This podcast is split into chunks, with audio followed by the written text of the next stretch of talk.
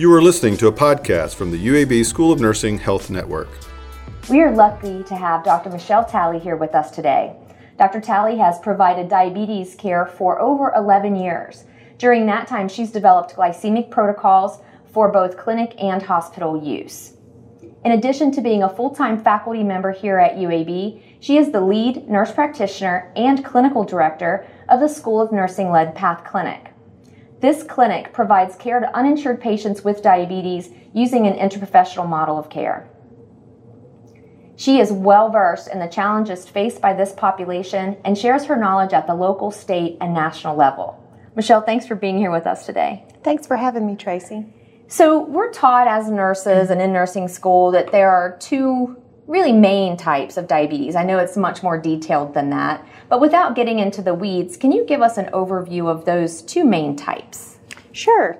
So, um, usually we talk about type 1 and type 2 diabetes. Um, the majority of the population has type 2 diabetes. It affects about 90 to 95% of the population. And with type 2 diabetes, there is um, either a deficient or insufficient amount of insulin that is produced by the pancreas, or the insulin is defective in its action, so it can't work effectively. And um, so that's with type 2 diabetes. And the onset is usually very slow and gradual, so that the symptoms of the are not necessarily recognized by the patients because it happens so slowly over time. But with type 1 diabetes, that's a different story. It's a very abrupt onset. It affects about 5 to 10% of the population, so it's not the most common type. That abrupt onset causes the symptoms to come on very quickly, and usually those patients then present to the hospital because they're feeling really bad very quickly. Are those younger patients? Type 1, or is there an age difference? Not necessarily. We are finding that you can have um, type 1 at any age. Okay. And it just depends kind of on the abruptness and then whether or not um, you have antibodies. Um, there's an autoimmune component to type 1, and so you will have antibodies that we can test in the bloodstream to determine what type you are. Unless we have done all that testing, we just assume that you're a type that you have type 2 diabetes. Okay. And type 1, they produce no insulin? Relatively no insulin okay. at all. That's right. Okay, interesting. So, how do those look? You said the type 2 was a little more insidious onset, mm-hmm. um, but what did they look like? What would a patient that presented to the hospital um, with an episode, what would they look like? Okay, well, typically, um, the patients come in and they're very thirsty, they're very hungry, and they'll complain about urinating a lot or very frequently. Um, so and they're very dehydrated when we, you know, physically look at them. Okay. Um, so the and I'll give you kind of the rationale for that. So when you have um, high levels of blood sugar in the bloodstream, um, the body is going to try to do things to get rid of that blood sugar, and it's in the bloodstream and can't get out because the insulin's not there. Insulin is um, it's not there to help it, or it's not it's not able to help it. Right. So insulin is the key that unlocks the door for glucose to get out or sugar to get out of the bloodstream and into the cell. And the cell uses glucose or sugar as energy. So um, the patient becomes very thirsty because as we have these high levels of sugar uh, circulating through the bloodstream, they're excreted um, in the urine. That increases the urination, causes someone to be very thirsty, and then they're hungry because literally the the cells of the body are starving. So, um, you know, even though the sugar is in the bloodstream, it can't be utilized. So the patient feels very hungry, and then that just kind of has a snowball effect on the blood sugar when they continue to eat. So they, even though they're eating, they're still hungry. Right. That's correct. Yeah, that's mm-hmm. interesting. So when they present, do they also have fruity breath? Because I remember it just occurred to me. I remember hearing that long ago. What yes. is that? So that's ketones that are being burned. So in the state of starvation, the body will produce sugar for the body in a not to get too technical, but yeah. the body will produce it for them. It will burn either muscle or fat to produce sugar so that the cells can have some energy. And that produces ketones, and so people excrete that ketone, those ketones in their urine, but also as they breathe or with respiration. Okay, interesting. So sometimes patients come to the hospital for other things mm-hmm. that you know they may or may not even know that they have diabetes and they're admitted to the hospital so nurses need to know how to take care of that part of them too what kinds of things would we need to know to take care of a patient with diabetes in the hospital Okay. I like to think about them in terms of the five I's. That's what helps me remember what they are. So typically, um, you can have either high blood sugars that are very high, called diabetic ketoacidosis, or hyperosmolar um, hyperglycemic non ketotic state.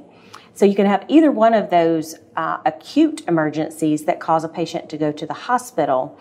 Um, and tell me, remind me again. well once they get there Once what they kinds get of there- things yeah how do we do you take them off all their meds that they're Okay. on say if they're on meds at home for Thank you. diabetes or So um, I'll go back to the five I's. So they may present in those states, either DKA or HHNS, but they would have been, they may be, um, have problems with infection, ischemia, infarction, intoxication, or ignorance. And with ignorance, I mean not, emo, you know, like intellectual IQ, but actually th- they didn't know what to do to Right. treat the problem, or they may be unaware that they even have diabetes. So when they come to the hospital, um, if they were newly diagnosed, we would certainly start treating them for the diabetes when they arrived. But if they were already a diabetic or a patient with diabetes who came to the hospital, then we always take them off of their oral medications because many of the oral medications interact with some of the radi- radiology tests that we use dye for.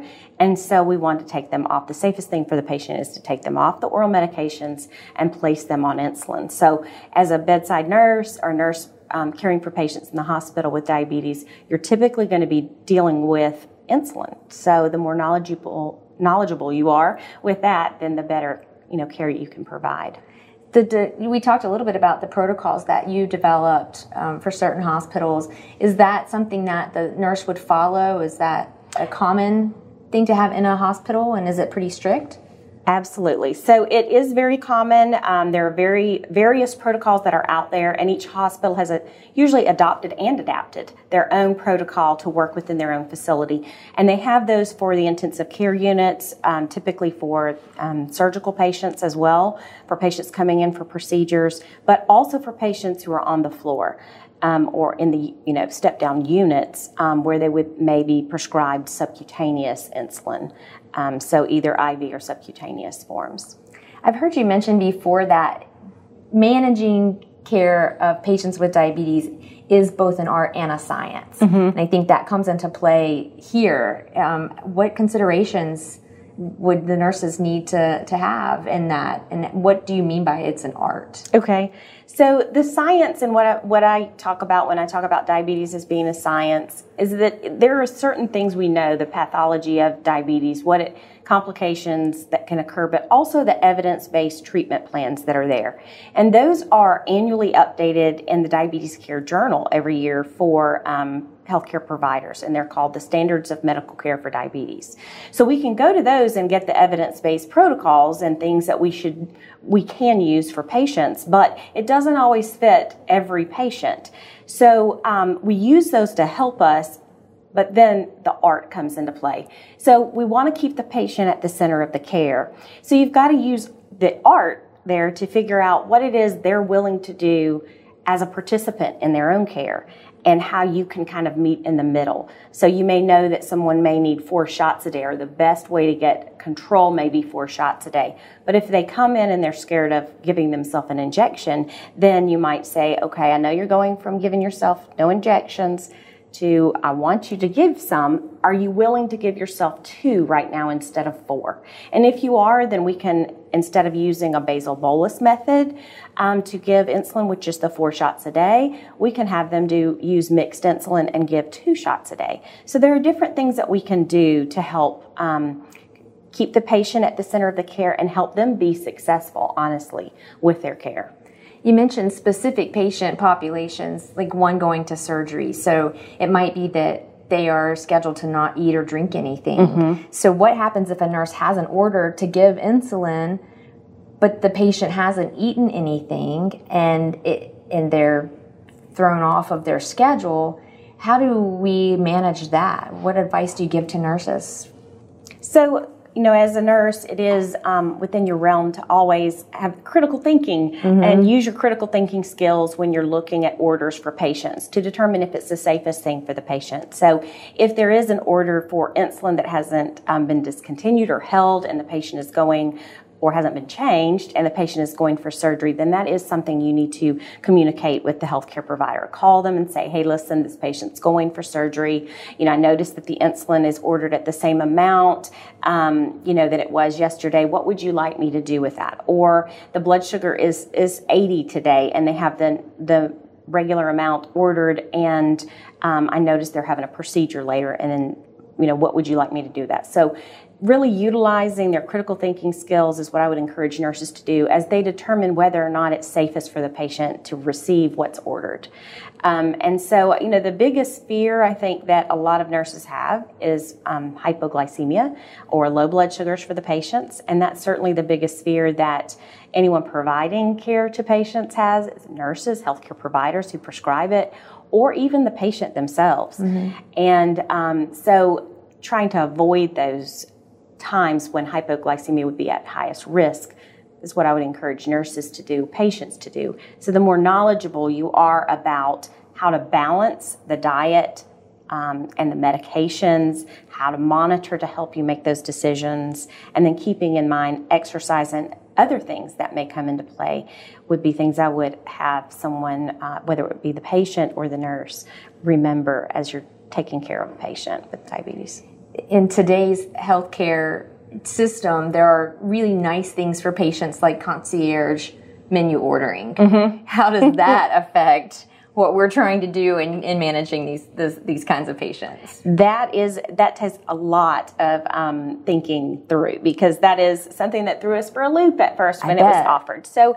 you know, patients now have the ability to call and order meals anytime they want, which is not a problem unless you have diabetes. And it's actually not a problem if you have diabetes. It's just the nurses and the patients need to work together in their care. So let me give you an example. So a patient may um, be gone for a procedure and they've been NPO, but they come back at 10 a.m. and they want to have breakfast. So they order breakfast and breakfast is served. Before they eat, the nurse should be checking the blood sugar because that's considered, you know, the, the fasting blood sugar, right? Right. And then allow the patient to eat and give the insulin as well that's ordered for for the meal, the mealtime insulin. And then if the patient wants to eat again at 12 noon, well that's okay. And they're going to order their food, they're going to get it, but the nurse needs to then work with the patient again to determine do I give the same, you know, the whole dose of the mealtime insulin?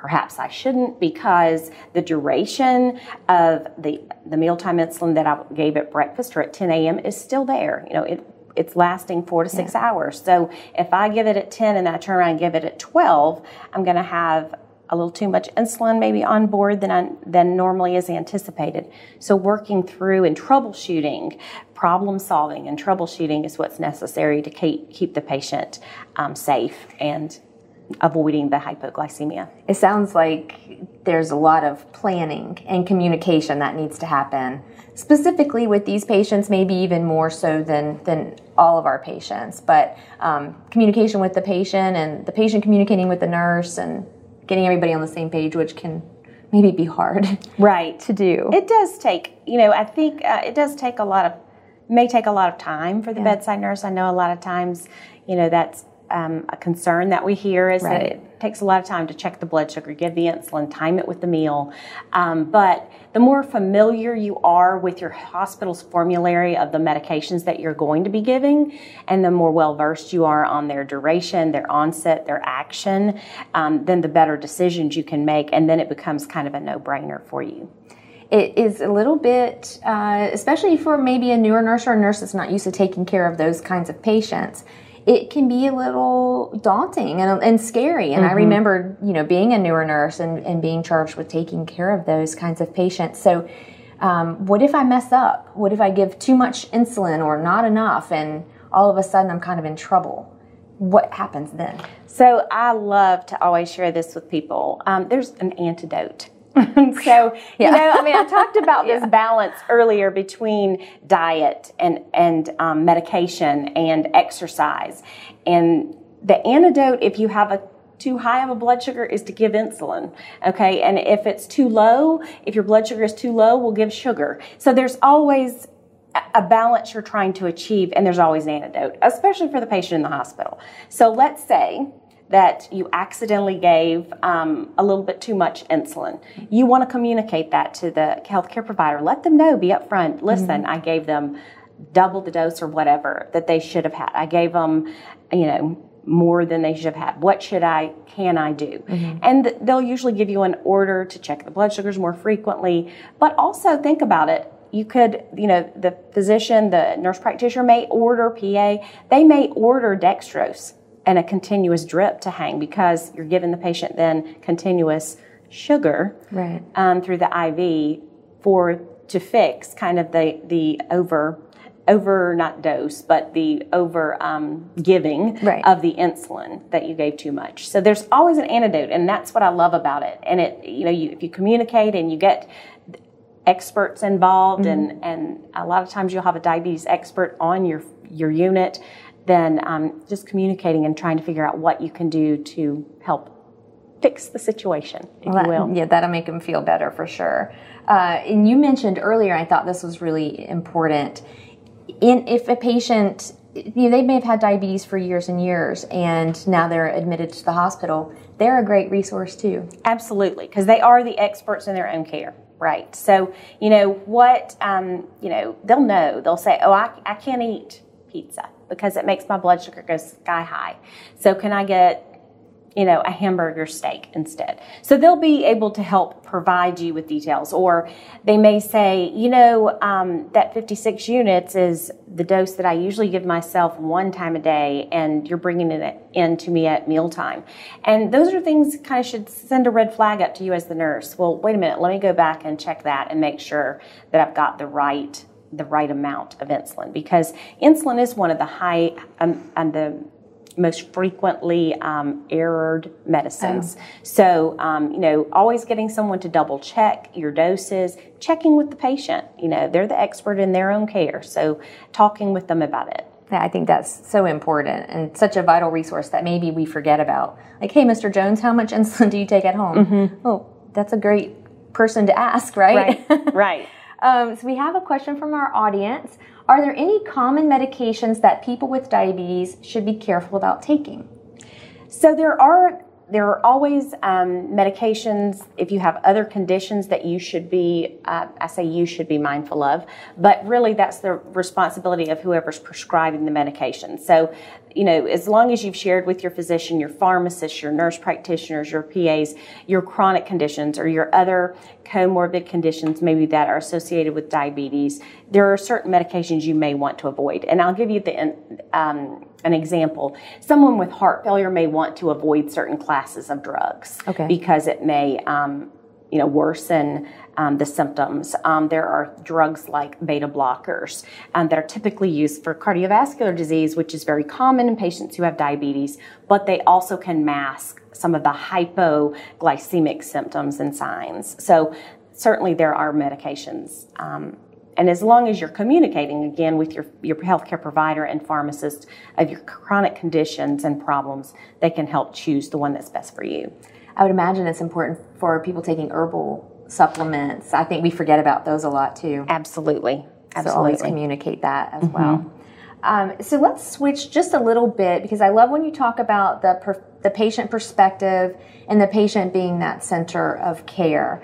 Um, what do you do for a newly diagnosed person with with diabetes? You know, you have to tell them that this is what they got and this is now their kind of lifestyle? How do you even begin with that? So I usually again start with a conversation about diet, about exercise, um, you know, taking their medications, monitoring their blood sugars.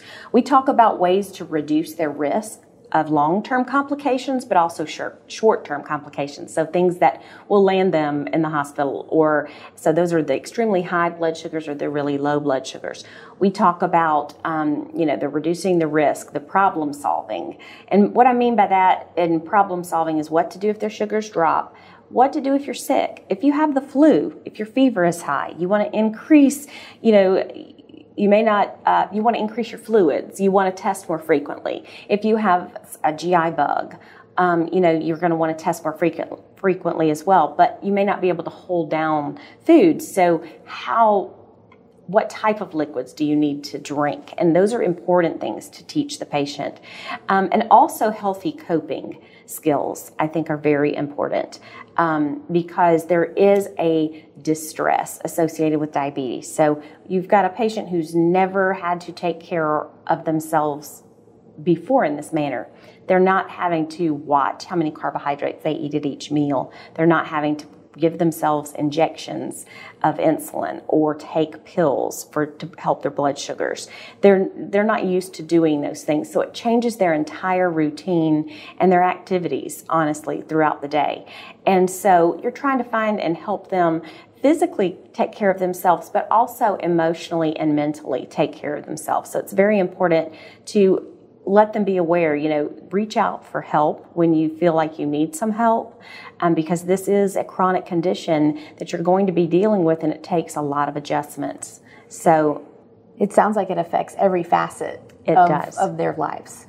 Absolutely. Home, work. Yeah, right. yeah. And you mentioned earlier, uh, just touched on it earlier when we were talking, um, you know, if they cannot give themselves four injections? Or what if they are afraid of needles? What kind of strategies do you do you do to help modify mm-hmm. what their treatment plan will be and make it specific to that individual? Okay.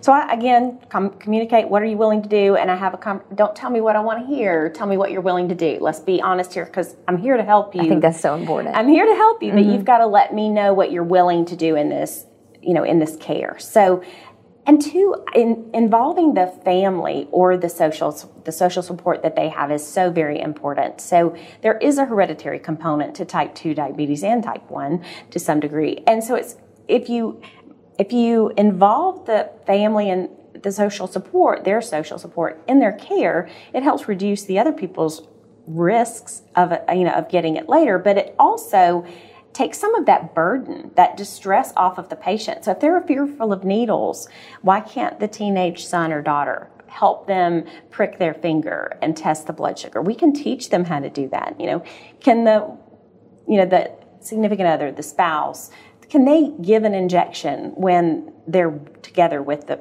with the patient if they're at home at night maybe then the patient's only responsible for giving himself or herself one. So just kind of modifying things to involve others in the care because it's a win-win and mm-hmm. they kind of learn it, learn how to reduce their risk and how to manage the disease, but also help take the burden off the patient. Sounds like a lifestyle change for everyone. Absolutely. Everyone at the house. Mm-hmm. If, if it works out well, then right. that will help a lot. What's the hardest thing for patients? I think one of the hardest things it, they think when they have diabetes they can't have sugar anymore. Mm. Okay, so I don't like. That's one of the first things I say. There, you know, don't change everything to sugar free. You know, just that's really interesting. You, it's a balance. So mm-hmm. it's diet, exercise, activity. You know, monitoring your blood sugars, giving your medications. So I'll let them have them, but have them in moderation. So yeah, still have your cake and cookies, but maybe your cake is reserved for birthdays, you know, only. Um, if you only have, you know, if, not if you're celebrating them every day. Right. if you're celebrating, not everyone's every day, but, um, you know, every now and then it's fine. You just have to account for that. Um, it's like putting money in your checking account and re- withdrawing money. You want to keep, you know, keep check of those things. So if you have cake at lunch, um, maybe at lunch then you would have just um, either protein and the fat, but avoid the other carbohydrates besides the small piece of cake. And then you can have that cake, and it, you know, may work well with um, keeping your carbohydrates mm-hmm. consistent. So that's one of the things I think um, that's hardest for people to. There's they naturally assume I can't have sugar, and that's terrible, and this is awful. Um, and then the fear of needles, I think, is the other thing. If they're just even in sticking and pricking their finger, mm-hmm. it's hard. What do you say about labeling patients as non-compliant? And I ask if I already know the answer, but yeah. I want you to tell everyone, you know, what what is what does that mean when we do that and how is that not the best idea? So it's it's probably my biggest pet peeve because um, when patients have diabetes, um, you know, you really I hate to label someone as being non-compliant because unless you really do a deep dive and dig a little deeper to find out what they know and what they don't know, what they have had access to, you can't really say that for sure. And in my experience, the majority of the time, the patients are not non-compliant. They just had other things that helped determine their care. We know those as social determinants of care. Um, you know, do they have access to diabetes care? Do they have access to the medications? Medications and the treatment for diabetes it's extremely costly. So, do they have the finances to take care of themselves? The you know the resources. Do they have um, the health literacy that's needed? You know, do they know um, about medications and the side effects? What is normal to you know, what is normal with a certain medication? It is normal to have diarrhea with metformin.